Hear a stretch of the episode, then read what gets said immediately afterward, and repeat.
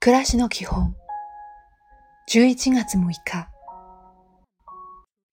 おはよう金木犀は秋のお花です。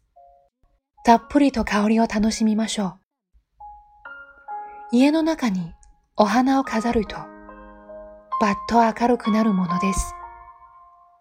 今日も丁寧に。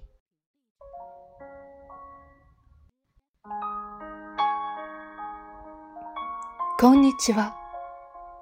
笑顔はあらゆることを解決してくれる魔法の一つです。力を抜いた笑顔を心がけましょう。ニコニコした一日は素敵な一日になります。いい一日を。おやすみなさい。そろそろ大掃除の準備を始めても良いでしょう。小掃除を少しずつしておけば、暮れの大掃除が楽になります。